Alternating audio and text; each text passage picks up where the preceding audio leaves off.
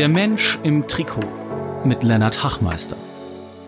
Herzlich willkommen zu einer neuen Folge von Der Mensch im Trikot. Heute mit André Krivet. Seines Zeichens ist André Gründer von True Motion. Ich selber bin begeisterter True Motion Läufer und bin so auch auf André gestoßen. Ich habe den Laufschuh bei einem ganz, ganz tollen Arzt, Orthopäden in Hannover empfohlen bekommen, laufe seitdem mit dem Schuh und habe mir dann gedacht, wer so einen genialen Laufschuh produziert, den muss ich unbedingt für den Podcast ja, einladen und erfahren, was ist dahinter das Geniale an diesem Schuh. Und das wusste ich damals noch nicht, aber André hat eine ganz, ganz spannende Geschichte. André hat ähm, jahrelange Erfahrung in großen Laufkonzernen, Essex, Nike, Brooks, also eine ganz, ganz große Spannweite und Bandbreite an ja, Erfahrungsschätzen, die er mitgebracht hat, bis er sich vor kurzem gesagt hat, okay, ich möchte wieder zurück zum Läufer, an den Laufschuh ran und mich dort wieder quasi verwirklichen und mein Leben dort wieder dem Läufer schenken. Herzlich willkommen zu einer neuen Folge von Rethink Sports. Heute mit André Krivet aus Münster und Leonie Schwertmann, wie immer auch aus Münster. Herzlich willkommen, ihr beiden. Hallo André. Hallo, hi.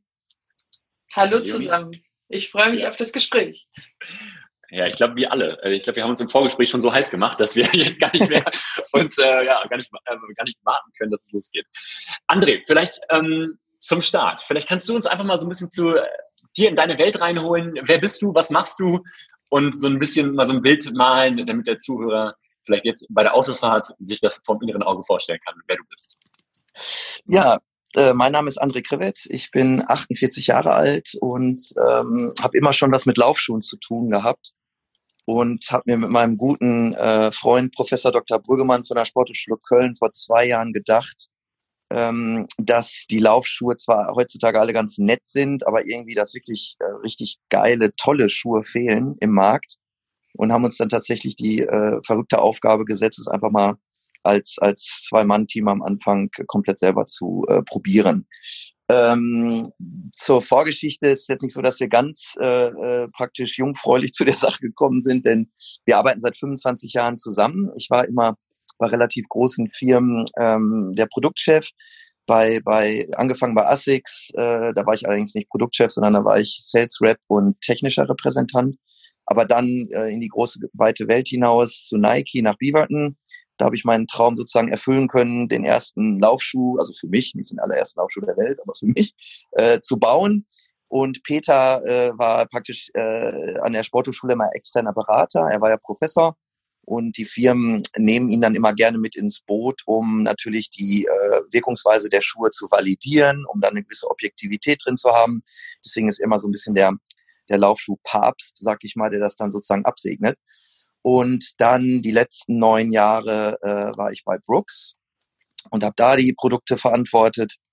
Und dann 2017, wie gesagt, haben wir uns mal überlegt, komm, äh, wir machen jetzt einfach mal ohne Firmenpolitik und ohne irgendwelche Vorgaben und ohne irgendwelchen äh, äh Druck, sag ich mal, einfach nur, wo wir Bock drauf haben und äh, haben das ganze Thema nochmal neu angedacht. Und dann haben die Firma True Motion äh, gegründet, das war 2018 haben ein Jahr vorher nochmal die ganzen Daten. Äh, Peter ist ja wie so ein lebendes Archiv. Ihr müsst euch den vorstellen, wie so ein, wie so ein Museumsbesitzer. Der hat ja tausende von Studien gemacht für diese ganzen Firmen und auch in seinem Labor selbst und in seiner äh, biomechanischen Arbeit. Und ähm, ja, haben dann überlegt, wir machen nochmal was ganz Neues. Und dann 2019, was haben wir heute, 2020, genau vor elf Monaten, den allerersten Laufschuh von True Motion, den Nevos, also unseren ersten, unser erstes Baby, äh, auf den Markt gebracht. Was haben, die erste Frage, die mir gerade hochkam, war, was hat deine Familie gesagt, als du gesagt hast, wir machen eine Lauffirma auf? Was war denn die erste Reaktion? Ähm, die, die haben natürlich gesagt, ich spinne, weil, ähm, sagen wir mal so, das Leben, ich war hinterher, man macht ja dann Karriere, ne? nicht jetzt um das an, anzugeben oder wie geil das ist, sondern es ist einfach so, wenn du so lange in dieser in dieser Branche arbeitest, dann dann äh, und das auch nicht ganz schlecht machst und dann in Amerika auch noch gearbeitet hast, das ist ja da sehr viel mit mit ja Karriere und so weiter. Insofern, ich war hinter dann Vice President Innovation bei Brooks, das ist schon nicht ganz so der Einsteig Einstiegsjob und äh, da verdient man auch nicht ganz wenig. Und ich habe dann, wir sind 2011 zurückgezogen nach Münster. Kann ich vielleicht gleich auch kurz erzählen. Also wir haben dann in Amerika gelebt, aber ich hatte ja halt, oder wir hatten zwei Kinder und irgendwann dachten wir, wir müssen auch mal wieder nach Deutschland, damit die das irgendwie auch mal wieder kennenlernen.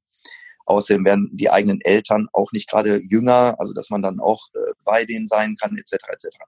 Und insofern, äh, ähm, ja, ich hatte ein ganz gutes Leben. Also ähm, ich habe von zu Hause gearbeitet, mein komplettes Team in Seattle, also mein Produktteam äh, ist da. Ich hatte das sehr routiniert alles gemacht nur, äh, wie gesagt, auch sehr gut verdient. Nur ähm, ich merkte irgendwie, ich habe mir mal so eingeredet, ich habe den Traumjob, weil man hat jetzt auch nicht gerade 20 Stunden am Tag gearbeitet, weil man kann ja sehr effektiv arbeiten ohne die ganzen Quatsch-Meetings, die man den ganzen Tag hat, wo man sehr viel redet, aber sehr wenig gemacht bekommt.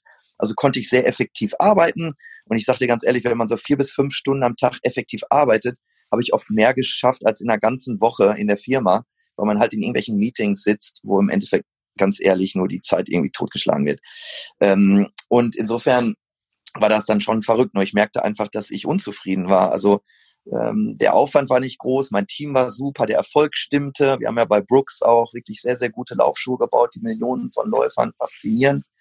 Ähm, wie gesagt, der Verdienst war geil, äh, also so äh, Kosten-Nutzen war eigentlich genial.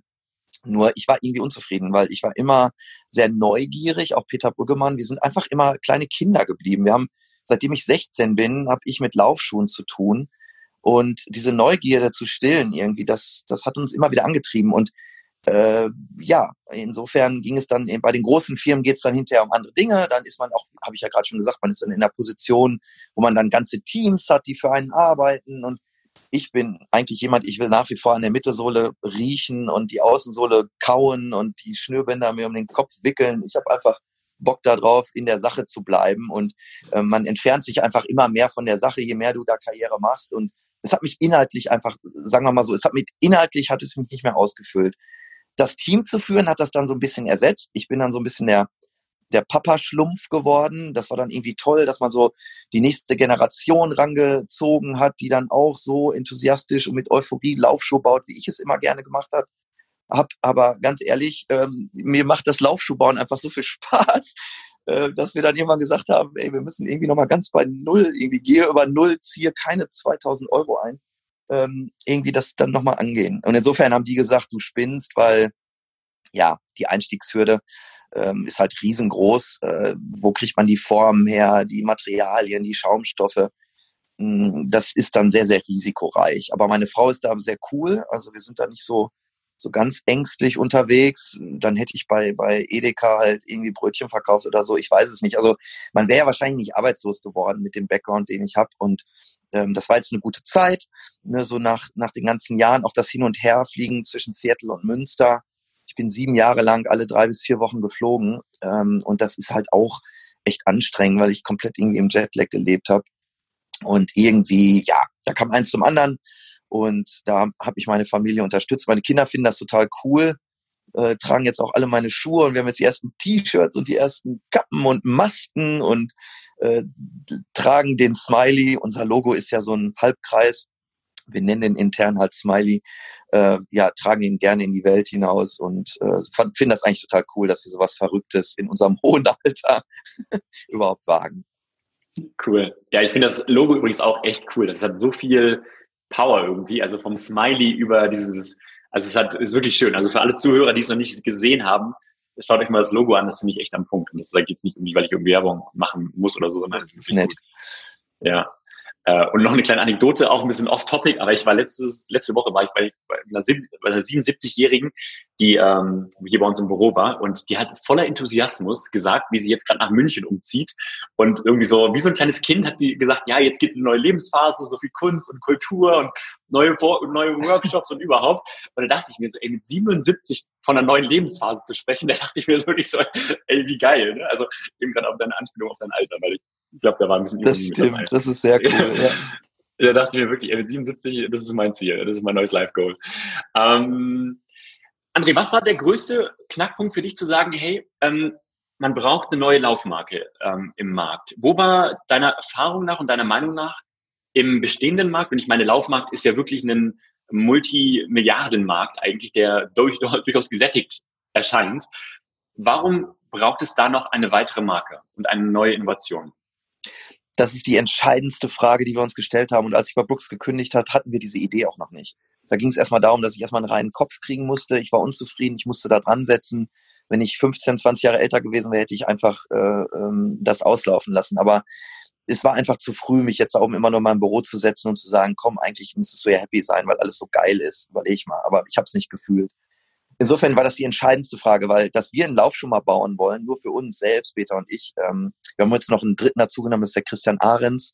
Wir sind also drei Gründer gewesen, der macht das ganze Kaufmännische. Weil Peter und ich sind eher so kreativ und werden jetzt schon pleite. Also wir brauchen jemanden, der ein bisschen mit Zahlen sich auskennt. Ähm, ging es darum zu sagen, was haben wir denn jetzt, wir sind seit 25 Jahren zusammen, Peter und ich, in dieser Laufschuhindustrie. Was haben wir denn bis jetzt erreicht? Was, wo sind wir rausgegangen? Was wollten wir eigentlich erreichen und haben wir das geschafft? Und ähm, ich nenne das heute den großen Nicht-Angriffspakt der Firmen, denn du hast es richtig gesagt und es stimmt, es sind Milliarden, es sind nicht Millionen, es sind Milliarden. Das ist ein Riesenbusiness von diesen ganzen großen globalen Firmen und es ist total einfach, Laufschuhe zu verkaufen. Ja, du machst eine coole Marketing-Story, ob das stimmt oder nicht, ist erstmal dahingestellt. Du machst coole Farben, cooles Design und kannst ohne Ende Laufschuhe verkaufen. Und das ist ja cool, nur es ist sehr intern motiviert. Und das habe ich auch mal meinem Team so beigebracht. Im Endeffekt geht es darum, ähm, wo ist die Motivation? Ist sie, ist sie extern oder ist sie intern? Und alles, was intern motiviert ist, ähm, habe ich Schwierigkeiten mit. Und das kam aber auch erst im Alter, weil am Anfang machst du das Ganze so mit. Du bist bei den Firmen und hast Sales Meeting auf Mallorca und hast bei Nike haben wir mal äh, das gesamte Disney World äh, in Florida gemietet, hatten dann 5K-Lauf, einen 5K-Lauf morgens durch Disneyland. Alles war abgesperrt. Also du, du erlebst halt als mit 20-Jähriger da so Dinge, wo du denkst, ey geil, mir gehört die Welt, alles geile Firmen, wie cool, Business Class dahin geflogen. Nach zwei Monaten bist du Frequent Traveler, dann bist du Senator, hast die goldenen Karten, alles total geil. Nur irgendwann merkst du, wie, wie ähm, hohl das eigentlich alles wird im, in, in dieser Sichtweise. Und das ist das, was mich immer motiviert hat, ist das Externe. Das heißt, nicht Meetings oder der Boss, der dir auf die Schulter klopft und sagt, ey geil, letztes Jahr wieder 2,8 äh, Milliarden mehr gemacht, sondern die externe Welt motiviert einen eigentlich. Und ich kann mich noch dran erinnern, als ich meinen ersten Pegasus gebaut habe in Portland, ähm, ist mir in, in Portland, in Beaverton, ein Läufer entgegengekommen, äh, mit diesem Pegasus halt am Fuß und er hatte tatsächlich ein Lächeln ähm, im Gesicht. Und ich weiß übrigens, das kam wahrscheinlich nicht wegen des Schuhs. Wahrscheinlich hat die Person an irgendwas Nettes gerade gedacht. Weil die meisten Läufer lächeln übrigens auch gar nicht beim Laufen. Ist, äh, ist wahrscheinlich auch eher anstrengend. Nur, äh, ich fand das so geil. Ne? Ich, dieser Mensch kommt mir entgegen, hat meinen Schuh an und zumindest ging es ihm nicht schlecht. Und, und äh, im Laufe der Jahre haben wir dann noch ein paar andere Schuhe gebaut und dann das Feedback der Läufer, die einfach sagen, ey André, ich weiß nicht, was du da gebaut hast oder wie, ähm, aber ich, ich liebe ihn einfach, diesen Schuh. Ich, ich habe ein tolles Lauferlebnis gehabt, ich habe Spaß an diesem Schuh. Das hat mich immer ohne Ende motiviert und ähm, diese externe Motivation letztendlich. Und da haben wir uns einfach mal angeguckt. Peter und ich haben gesagt, seit 25 Jahren wollen wir Folgendes. Wir wollen die Performance verbessern, wir wollen den Komfort erhöhen und wir wollen Verletzungsrisiken minimieren. Und wenn man jetzt einfach mal Inventar macht, ne, Inventur macht und sagt, 25 Jahre, was haben wir erreicht? Da muss man trotz dieses Nicht-Angriffspakt der Firmen, die alle happy sind und sich alle gerade nicht angreifen, weil, hey, lass uns schön in Ruhe unser Deal weitermachen, dem Läufer irgendwelche Marketing-Ideen verkaufen, irgendwelche äh, Innovation-Ideen äh, an den Mann bringen, wir verkaufen geile Schuhe. Haben wir unser Ziel erreicht und da haben wir uns einfach angeguckt, haben gesagt, nein, wir haben es eigentlich nicht erreicht. Die Verletzungsanfälligkeit, zum Beispiel in den letzten 30 Jahren, ist nicht ein Prozentpunkt bei Läufern zurückgegangen. Innerhalb eines Jahres verletzen sich 50 Prozent aller Läufer. Und diese Zahl ist seit 30 Jahren unverändert. Obwohl Schuhe immer teurer werden, obwohl unsere Marketingversprechen immer verrückter werden. Wir haben unser Ziel, zumindest unser selbstdefiniertes Ziel, dem Läufer wirklich zu helfen, unserer Meinung nicht erreicht. Und insofern, am Anfang haben wir gesagt, es gibt 37 Laufschuhmarken, die gerade in Deutschland verkauft werden. Da braucht keine Sau die 38. Ganz ehrlich nicht. Nur, wenn wir wirklich eine Innovation haben, eine echte Alternativen zu dem Nicht-Angriffspakt der anderen 37, weil jetzt die 38. zu sein, die sich einreiht bei denen und sich auch auf die Schultern klopft und sagt, ey, wir sind geil, cooles Marketing, wir haben wieder Millionen verkauft, das braucht die Welt nicht. Wir fänden das vielleicht dann ganz cool, Peter und ich, weil wir wiederum weiterhin einen tollen Schuh gebaut haben. Aber wir haben gesagt, wir drehen den Spieß jetzt um der interne Fokus der Firma ist jetzt weg. Peter braucht keine Karriere mehr. Ich brauche nicht zu beweisen, dass ich gute Laufschuhe bauen kann. Ähm, wir setzen jetzt den Läufer in den Fokus und sagen, ey, du bist jetzt mal wirklich das Ziel. Dich wollen wir glücklich machen. und nicht uns, nicht unsere Karriere, äh, nicht unsere Taschen voll machen mit eurem Geld, sondern wir, wir sind sozusagen ein bisschen, du hast es eben auch schon erwähnt im Vorgespräch, ähm, David gegen Goliath. Und das macht irgendwie total Spaß, weil man auch mit drei Mann einen Schuh bauen kann, der so, so Firmen wie Nike oder Adidas, ähm, nicht, dass die uns schon irgendwie wahrgenommen hätten, aber die Läufer nehmen das wahr und sagen, ey, ganz ehrlich, euer Schuh ist besser als die von diesen Großen. Und das macht uns Spaß, weil die Läufer einfach dann davon Nutzen tragen. Wow, also ich bin so begeistert von deiner Begeisterung und deinem Mut, eurem Mut. Also das spricht mich so an. Ich habe echt so richtig, kam so richtig in Wallungen. Äh, vielleicht wird doch noch ein Läufer aus mir. Ich habe so gedacht, okay, Sch Schuhe schnüren und los geht's.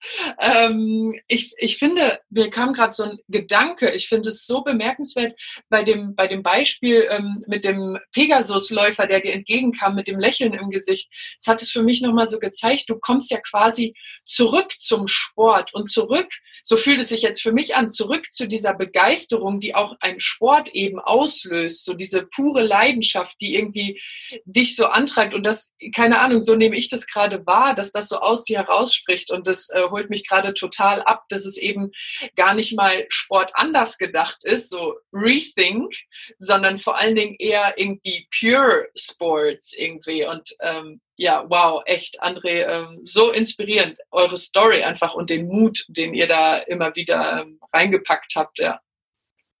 Ja, danke, absolut. Ähm, es geht wirklich darum, dass man äh, vielleicht aber am Anfang, ich glaube, das hat was mit, mit Älterwerden zu tun, weil nochmal, ich hätte das, die, ohne diese Firmen wäre ich nie in der Position heute, das machen zu können und diese Perspektive zu haben.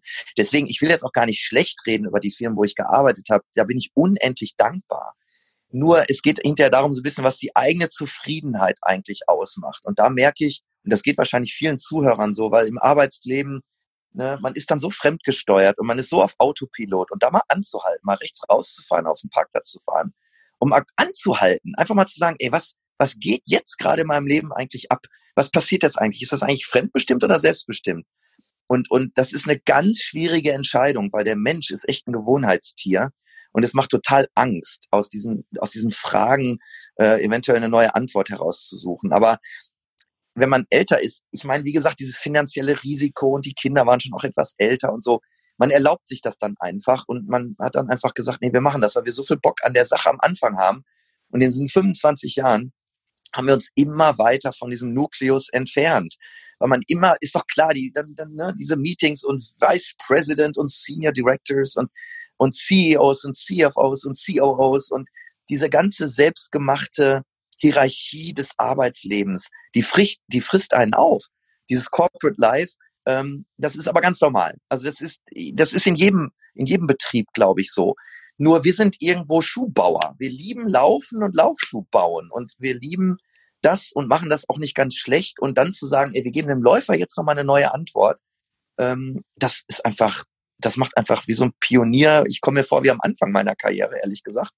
Weil genau wie du das gerade beschreibst, ähm, das macht einfach total Bock, wieder zu den Anfängen zurückzugehen. Echt toll. Eigentlich auch das, was du gerade gesagt hast, ist eigentlich, und das finde ich so skurril, weil das ist schon auch ein bisschen sinnbildlich für ganz viele Firmen und viele Menschen in der heutigen Zeit, ne? dass, man, dass es ja eigentlich immer darum geht, einen Kunden zu haben, der im Endeffekt ein Mensch ist. Also es geht ja eigentlich immer um jemanden, der etwas kauft. Also es geht immer um einen Menschen auf der anderen Seite. Und so häufig ist in meiner Wahrnehmung inzwischen, es, es geht gar nicht mehr um die Menschen. Es geht nur um, wie du es ja selber gesagt hast, und das ist kein Vorwurf, weil also ich kenne es selbst von mir auch, um ehrlich zu sein. Also ich habe, ich bin jetzt halb so alt wie du, glaube ich, aber Hallo? ich habe selber Sorry, André. Also ich, ich, weiß, dass dein Sohn irgendwie gerade Abitur macht, von daher und plus minus. Scheiße, jetzt habe ich gemacht. Leonie, Kacke. Aufgerundet. Aufgerundet.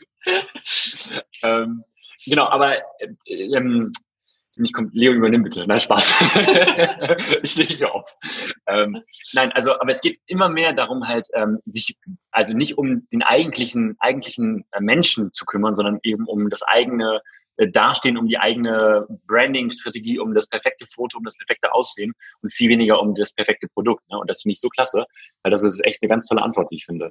Es ist ähm, klassisches Marketing. Ne? Es geht darum, im Endeffekt oberflächlich den Menschen zu, zu greifen, ihnen die Triggerpunkte entgegenzuwerfen. Deswegen ist Marketing auch immer der größte Ausgeber in jeder Firma ähm, und du, du hast das Gefühl, du bist angesprochen worden und dann hast du den Kunden sozusagen äh, kurz mal, ich sag mal, überredet. Aber einen mhm. Kunden oder einen Menschen langfristig zu binden oder zu einem Fan zu machen oder einen eine emotionale Verbindung oder eine, eine Beziehung aufzubauen, ist halt was ganz anderes. Und da hat sich in den letzten äh, Tausenden von Jahren im Menschen eigentlich gar nicht viel verändert. Und insofern merkst du das ja auch, wie oft man was kauft, weil man irgendwie unterbewusst dann doch die Werbung immer wieder mitbekommen hat und irgendwie fand man es ganz geil. So, und dann hast du dann diese Produkterfahrung und merkst irgendwie, ey, ich, irgendwie emotional kommt da jetzt gerade gar nichts. Und das, das ist so enttäuschend, finde ich, weil du kaufst das dann nicht das zweite Mal, das Produkt, aber das ist den Firmen oft egal, weil es geht halt immer mehr, mehr, mehr, Masse, Masse, Mache, äh, äh, immer weiter. Und ähm, die überlegen sich dann einen neuen Marketing-Slogan, greifen dich irgendwie doch wieder ab und schon hast du das zweite Produkt verkauft. Aber der ultimative Ritterschlag ist, den zweiten Schuh zu verkaufen. Weißt du, dann, das ist der ultimative Ritterschlag, dass du den zweiten, dritten und vierten True Motion kaufst, weil du merkst, da ist irgendwas, was mich anspricht. Ähm, wir waren extrem erfolgreich, als wir angefangen haben. Aber ich war, ich bin da immer sehr realistisch. mein Chef sagt immer, äh, mein Chef sage ich schon, mein, mein, ähm, mein Partner Peter, zum Glück ist es ja nicht mehr mein Chef, äh, sagt immer äh, pessimistisch, aber ich finde es eher realistisch. So nach dem Motto, ja, wart erst mal ab, so sag ich dann, ne, die müssen dann auch den zweiten kaufen und so weiter. Aber das funktioniert. Es gibt auch schon Leute, die den dritten und vierten gekauft haben. Das zweite Modell ist jetzt im Juni rausgekommen, was extrem gut auch funktioniert. Und für so eine junge Marke ist es eigentlich unglaublich, was uns entgegengebracht wird, weil ich glaube, dass die Leute das merken. Ich glaube, die spüren diese, diese Liebe zum Detail, dieses Herzblut, diese Verbindung, die da drin steckt. Wir haben auch in die Zunge, haben wir unsere Mission reingenäht. Ne, das, das ist uns auch noch so ein, so ein Ansatz, irgendwie so ein kurz unsere Mission, dass wir dich halt irgendwie glücklich machen wollen, dass wir von Leidenschaft und Wissenschaft geprägt sind. Das ist in die Zunge jedes Laufschuhs reingenäht weil das ist halt der erste haptische Punkt, wo man seinen Laufschuh anfasst, hinten ähm, an der Ferse und an der Zunge. Das ist der erste Kontakt, den du mit dem Menschen praktisch herstellst, mit der Hand.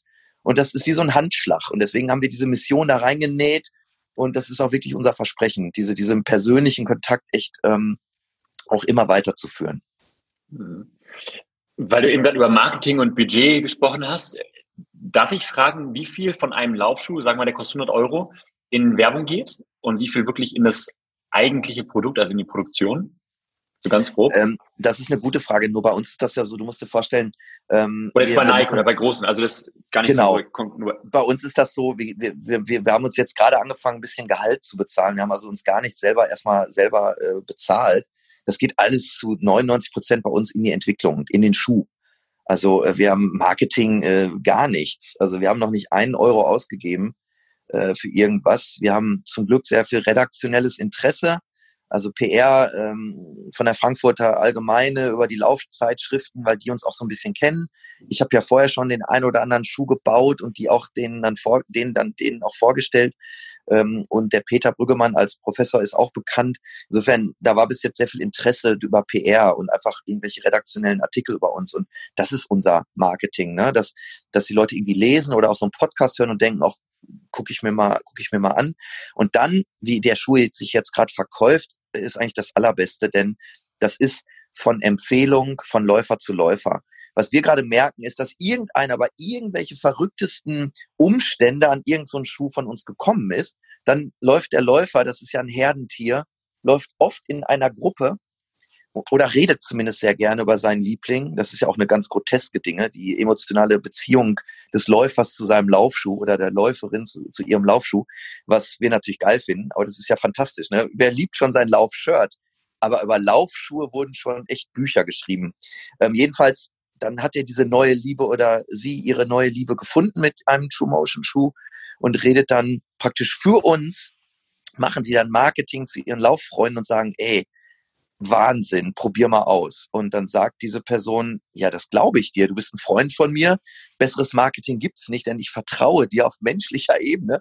Und wenn du mir wohl wissen, dass mein Knie kaputt ist und ich nach fünf Kilometern immer schnaufe wie so ein Elefant, wenn du mir empfiehlst, ein True Motion zu tragen, dann mache ich das, weil ich habe das nirgendwo gelesen oder irgendwie da Geld für bekommen, sondern du bist mein Freund und du empfiehlst mir das. Und das, das freut uns ungemein, weil zurück zu diesem Pegasus-Beispiel äh, vom Anfang, wir wollen nicht davon darüber überzeugen, ähm, ja, die coolsten Slogans zu haben oder das coolste Logo, sondern einfach nur durch die Erfahrung mit dem Schuh, dass du praktisch während des Laufens den vergessen kannst, denn Läufer lieben Laufen. Wir lieben Laufschuhe. Die Laufschuhindustrie liebt Laufschuhe, aber der Läufer liebt das Laufen.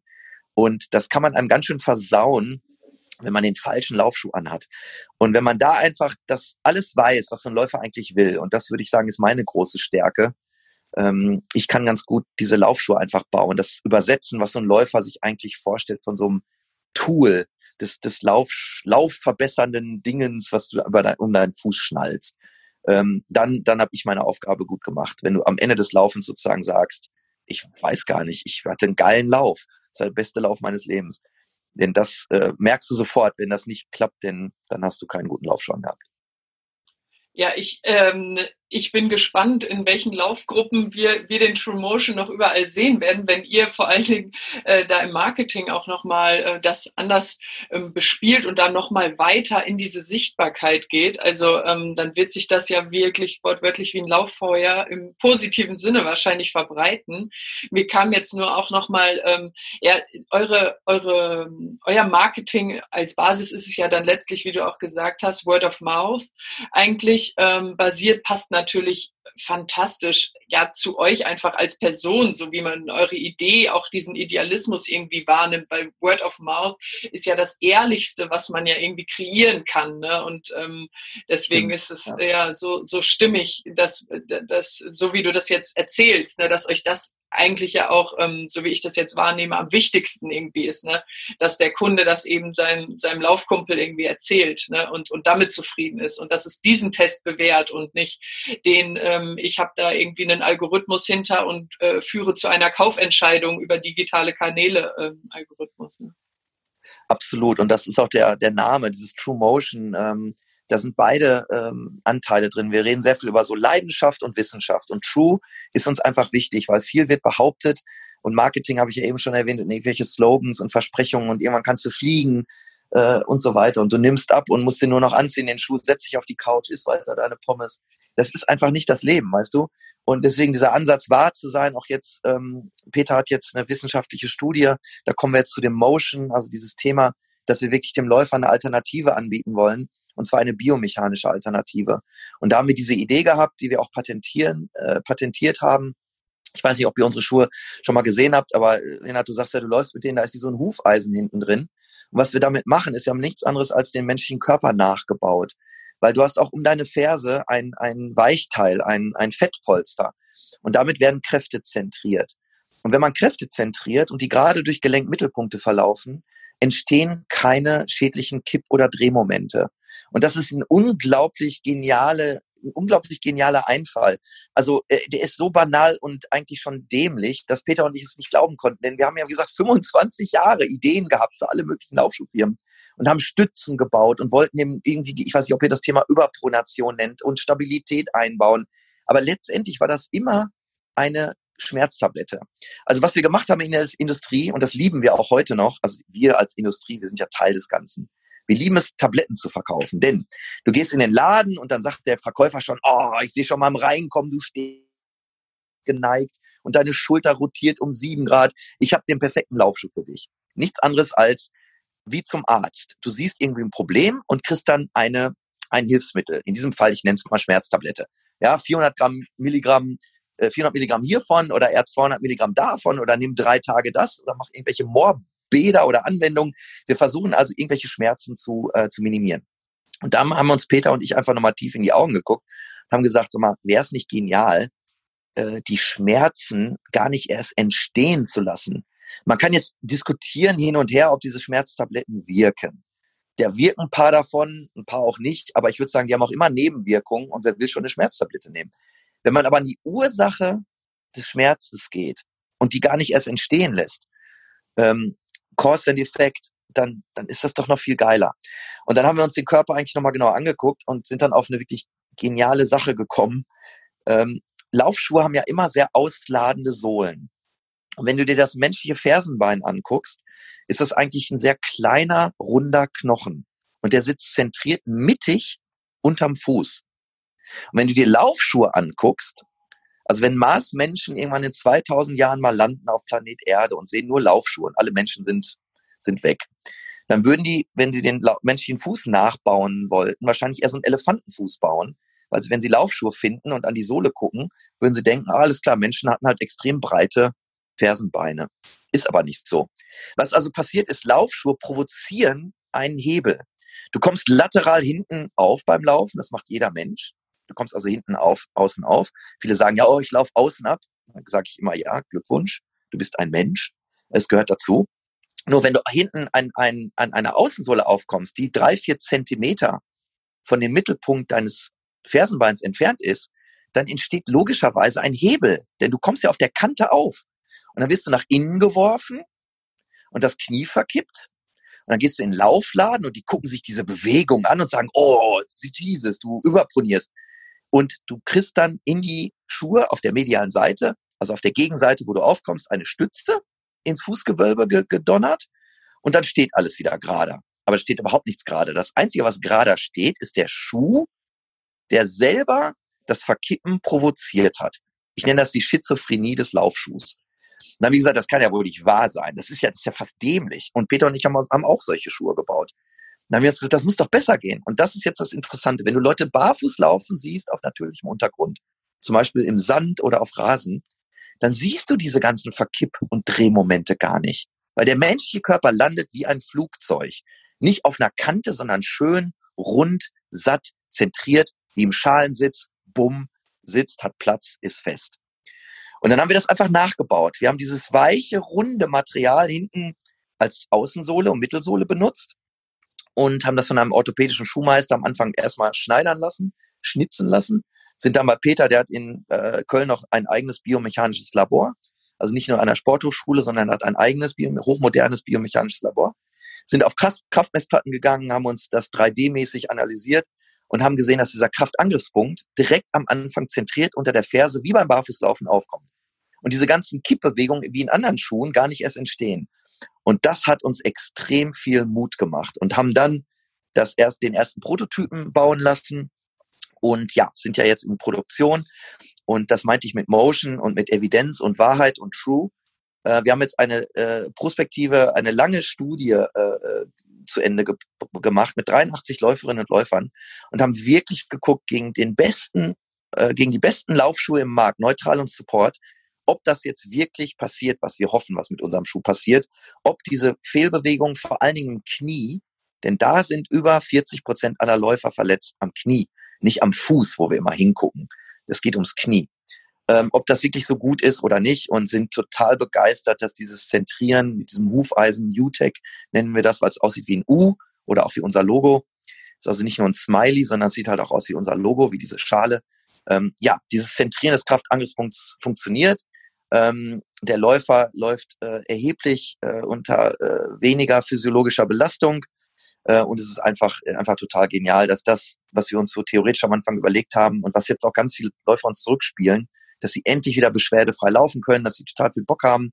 Ähm, ja, dass das, dass das also tatsächlich wohl wahr zu sein scheint. Super spannend. Also auch ein bisschen unfassbar, dass ne, die großen Milliardenunternehmen dieser Welt äh, nicht auf sowas schon vorher, oder man kann ja fast konkret du sagen, warum ihr da nicht vorher drauf gekommen seid, ne? Weil ja, ich meine, das klingt ja total banal irgendwie und super ja. einfach. Ja. Ich habe nur, das, es gibt mir immer ein gutes Gefühl, dass viele gute Ideen gar nicht so kompliziert sind und dass wir in den Firmen oft dazu neigen, viel zu kompliziert zu denken. Und wir, als wir diese sieben, acht Monate, als ich nur am Küchentisch saß, weil Brooks hat mir natürlich so ein Wettbewerbsverbot reingehauen. Ne? Also ich durfte dann acht Monate lang, weil die hatten dann Angst, dass ich diese unglaublichen Geheimnisse der Firma dann in die Welt trage. Ich durfte aber nachdenken. Man konnte meinen Kopf nicht irgendwie klauen. Ähm, dass ja der Tisch mal leer gewischt, nicht diese ganzen Ideen, die man immer schon vorher hatte, sondern man durfte mal ohne äh, die die die die ähm, die Dinge, die man bei den anderen Firmen benutzen muss. Ich konnte ja für Nike schlechten Schuh bauen ohne Airbag. Das wäre ja grotesk gewesen, ne? wenn ich direkt gesagt hätte, ey, Pegasus bauen wir, aber Airbag finde ich scheiße, machen wir mal ohne. Dann hätte ich wahrscheinlich meinen ersten Tag bei da in Biverton, ähm, wäre dann auch mein letzter gewesen. Aber es ist total befreiend zu sagen, was wollen wir eigentlich erreichen? Was haben wir bis jetzt eigentlich erreicht? Was ist eigentlich das Ziel und denk nochmal ganz frisch nach. Und dann kommen so banale Ideen. Und das Groteske ist, wie du schon selber sagst, die funktionieren. Und das ist, das ist eigentlich, das ist eigentlich das, warum wir dann auch gesagt haben, wir machen das. Es darf eine 38. Marke geben. weil wir haben eine echte Alternative, ein wirklich neues Angebot und wir können beweisen, wissenschaftlich, dass es auch anders funktioniert. Bei uns brauchst du diese Kopfschmerztablette mit einer Stütze oder Überpronation nicht, denn wir gehen an die Ursache von diesen Fehlbewegungen und das ist, wenn der Kraftangriffspunkt praktisch verkippt. Unser verkippt nicht durch das Zentrieren unseres Us und alle können glücklich laufen. Also das ist ganz simpel in zwei Sätzen erklärt, was wir eigentlich machen. Janu, ihr habt euch ja einfach ähm, erlaubt, Sport neu zu denken. Und da war die eben mutig. Also da kommen wir ja genau wieder zu unserem Titel, also Rethink Sports. Und diesen Mut muss man ja irgendwie aufbringen und dieses, diese Weitsicht, das dann auch, das dann auch, ja, durchzusetzen, ne? Und, und sich wirklich zu erlauben manchmal auch, ne? Dass es auch so einfach sein darf, rein technologisch, ne? Ähm, also, wow, echt äh, Bewunderung. Stimmt, ja, das ist ein guter Punkt. Das war absolut Rethink, weil wir sind immer weiter in eine Richtung gegangen und haben dann gesagt, ey, wir müssen das Ganze nochmal neu denken oder nochmal noch mal echt überdenken und sind wirklich wieder zurück zum Anfang. Das ist Reset. Das war, das war absolut total genau so. Und in den Firmen ist das verständlicherweise nicht so möglich, denn du musst die Vorjahreszahlen irgendwo erreichen. Und die hast du halt mit deinem Dieselauto gemacht. wenn dann einer kommt und sagt, ey, diese 280.000 äh, äh, Autos, die können wir jetzt nicht irgendwie äh, toppen, weil wir haben einen ganz neuen Motor gebaut. Da werden die Chefs etwas unrund, weil die sagen dann, ey, seid ihr wahnsinnig? Wir müssen jetzt erstmal die 280.000 wiederverkaufen und wie machen wir das Wachstum? Ne? Aber dass man das gefährdet, dass man Wachstum gefährdet, ist in den, in den Firmen halt extrem schwierig. Und da sind dann so ähm, revolutionäre Ansätze, äh, ja, dann nennen die das oft Innovation. Ne, dann wirst du, kommst du oft in die Innovation. Das ist bei mir ja auch so gewesen. Ich war ja hinterher im Bereich Innovation. Ähm, aber das ist oft ein Bereich, da will man gar nicht sein, weil Innovation ist oft so ein Parkplatz in den Firmen, muss ich ganz ehrlich sagen. Äh, weil die echte, das echte Geld äh, wird halt woanders generiert. Und ähm, um über Brooks nochmal zu reden, das war zum Glück ein bisschen anders, denn die sind an Innovation durchaus noch ein bisschen interessiert. Aber an Revolution, wie Peter und ich dann gemacht haben, da ging eigentlich nur der Weg, äh, das selber zu machen. Und, und das, das hätten wir denen auch nie vorgeschlagen. Also das wäre ja, das wäre ja äh, ketzerisch gewesen. Also äh, das, das wollten wir auch gar nicht so, weil dann hättest du doch wieder äh, Chefs gehabt oder irgendwelche ähm, Bedingungen, die dich das Ganze haben hinterfragen lassen. Du kriegst Meinungen, du kriegst die Realitäten der Firma, die das dann doch wieder verändern. Und wir wollten ganz äh, pur ähm, diese Idee ganz rein umsetzen. Und deswegen haben wir gesagt, nein, wir machen das jetzt zu dritt. Ohne, wir, wir haben auch noch nicht mal einen Investor. Ich meine, wir mussten am Anfang schon ein paar Euros in die Hand nehmen, äh, um das überhaupt loszukicken. Das ist ungefähr so wie ein Auto zu entwickeln. Ne? Das ist die Laufschuhindustrie und die Autoindustrie, die ist sehr, sehr vergleichbar. Und stellt euch mal vor, ihr müsst euch mit unserem, mit eurem Ersparten Sparschwein irgendwie kaputt hauen mal euer, euer eigenes Auto entwickeln, was dann natürlich genauso verglichen wird mit BMW und Mercedes. Weil das Coole ist ja, oder das Schlimme, ähm, der Läufer oder der, der Autokäufer sagt ja dann nicht, ach, ihr seid ja süß und niedlich, äh, das ist cool, dass der Schuh auseinanderfällt, weil ich unterstütze euch jetzt für 150 Euro, kostet ja der Schuh, und der zweite kostet 180 Euro. Ähm, ihr seid natürlich nicht Nike und Adidas, äh, das, das verstehe ich ja. Nee, die sagen, ja klar, aber der muss mindestens genauso geil funktionieren, genauso lange halten. Äh, wir werden schon immer gefragt, auch wieso habt ihr keine Weiten? Ich habe einen breiten Fuß, wieso bietet ihr keine Weiten an? Wieso gibt's kein Gore-Tex? Und dann frage ich mich immer so, kann, mir, kann sich mal einer bitte unsere Situation vorstellen? Wir sind drei Leute, die gegen, gegen einen Konzern wie Nike angehen. Und wenn wir jetzt Weiten hätten, heißt das ja, dass wir unser Inventar verdoppeln. Das heißt, wir müssen von jedem Schuh zwei haben. Ja, einmal in der normalen Weite und am liebsten noch in der weiten und in der ganz weiten und in der schmalen Weite. Das heißt, du hast einen schon nicht einmal da stehen, sondern viermal. Und dann denke ich immer so, sag mal, versteht eigentlich einer, was wir jetzt hier machen? Dann könnte ich gleich vier Firmen, vier Marken aus dem Boden stampfen, denn der Invest ist vervierfacht. Das ist das, was was kostet, Schuhe zu bauen. Ja, und dann denke ich immer so, nee, wahrscheinlich kommen wir schon so professionell rüber, dass die Leute irgendwie vergessen, äh, dass wir irgendwie aus der Garage aus arbeiten, ähm, was ich natürlich auch irgendwie ganz amüsant finde.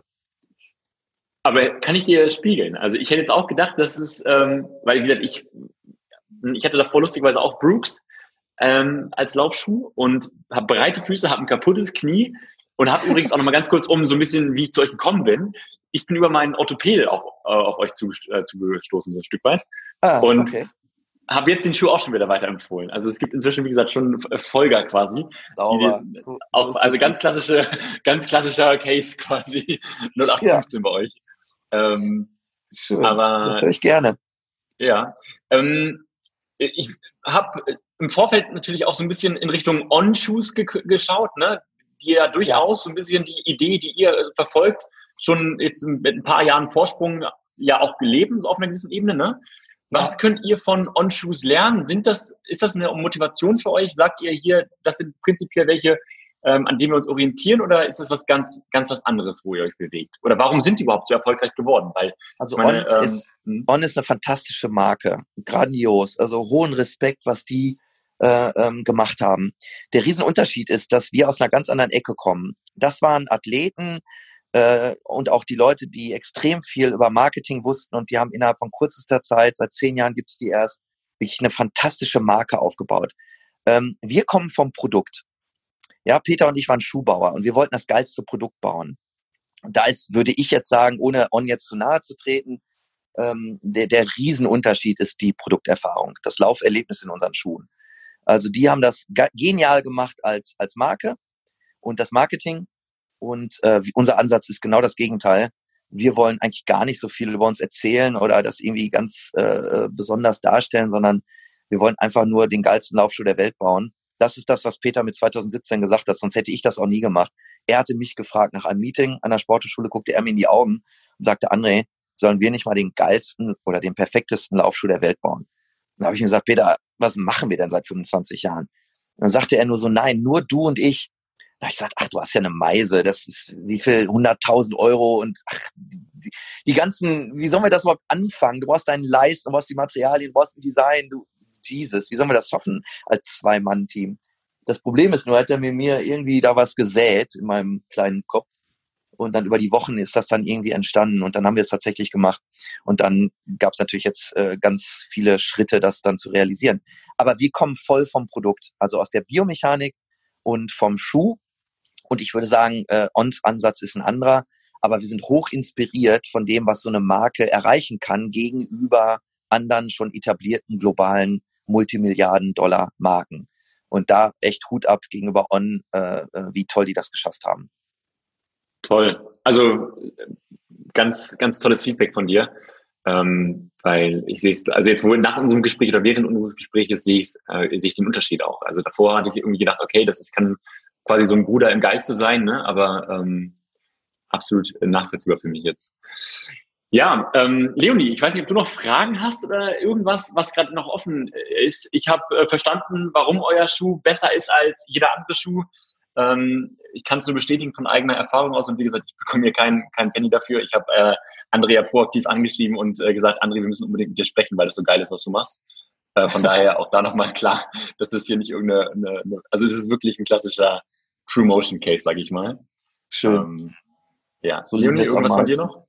Ja, also ich bin auch, ich bin noch geflasht. Also ich könnte jetzt noch mit 25, 30 Fragen äh, weitermachen zu dem Schuh, aber auch wirklich zu dir, zu euch als Person, zu euren Visionen. Äh, und ich höre auch wirklich so einen so einen Idealismus einfach raus, so ganz positiv. Ähm, genau. Äh, doch ich glaube, die Sache ist sowas von rund und ähm, sind jetzt echt so geile Vibes, die du rübergebracht hast. Also ich bin ganz begeistert, ja. Das ist nett, danke. Schön. André, dann von mir auch nochmal ganz vielen Dank für deine Zeit, für deine Impulse und ich glaube auch, was Leonie gerade schon gesagt hat, ich glaube fast schon ganz spirituell gesagt für dein Sein. Also ähm, ich glaube, dass es echt mehr Menschen wie dich benötigt, um diese Welt wieder so ein Stück weit ähm, ja, dahin zu bringen, dass mehr Menschen begeistert sind. Ne? Und ich glaube, dieser Spruch, die Menschen, die verrückt genug sind zu glauben, dass die Welt verändern können, äh, sind im Endeffekt dann die, die es machen. Ne? Und ich glaube, das passt echt gut auf euch drei, auf, auf euch beide. Und ähm, ja, vielen Dank. Ähm, wie gesagt, ich laufe weiter. Ich bin habe nachher ein kleines Training wieder. Von daher ich bin nachher wieder mit euch. Und, ich streng äh, um mich hast du auch. Jawohl, zwei Schuhe verkauft. Ich drehe durch. Umsatzzahlen cool. springen in die Höhe. Brauchst direkt einen Ferrari jetzt. Schön, alles klar. In dem Sinne, alles André, klar. ganz liebe Grüße. Nach ja, vielen, Münster, vielen Dank Leonie. auch für die Zeit und das Interesse. Sehr gerne. Vielen Dank. Ja. Ciao. Tschüss. Tschüss. Das war Der Mensch im Trikot mit Lennart Hachmeister. Eine Produktion von We3 in Kooperation mit der Football Innovation Academy. Folgt uns auch auf unseren Social Media Kanälen. Die Links findet ihr in der Beschreibung.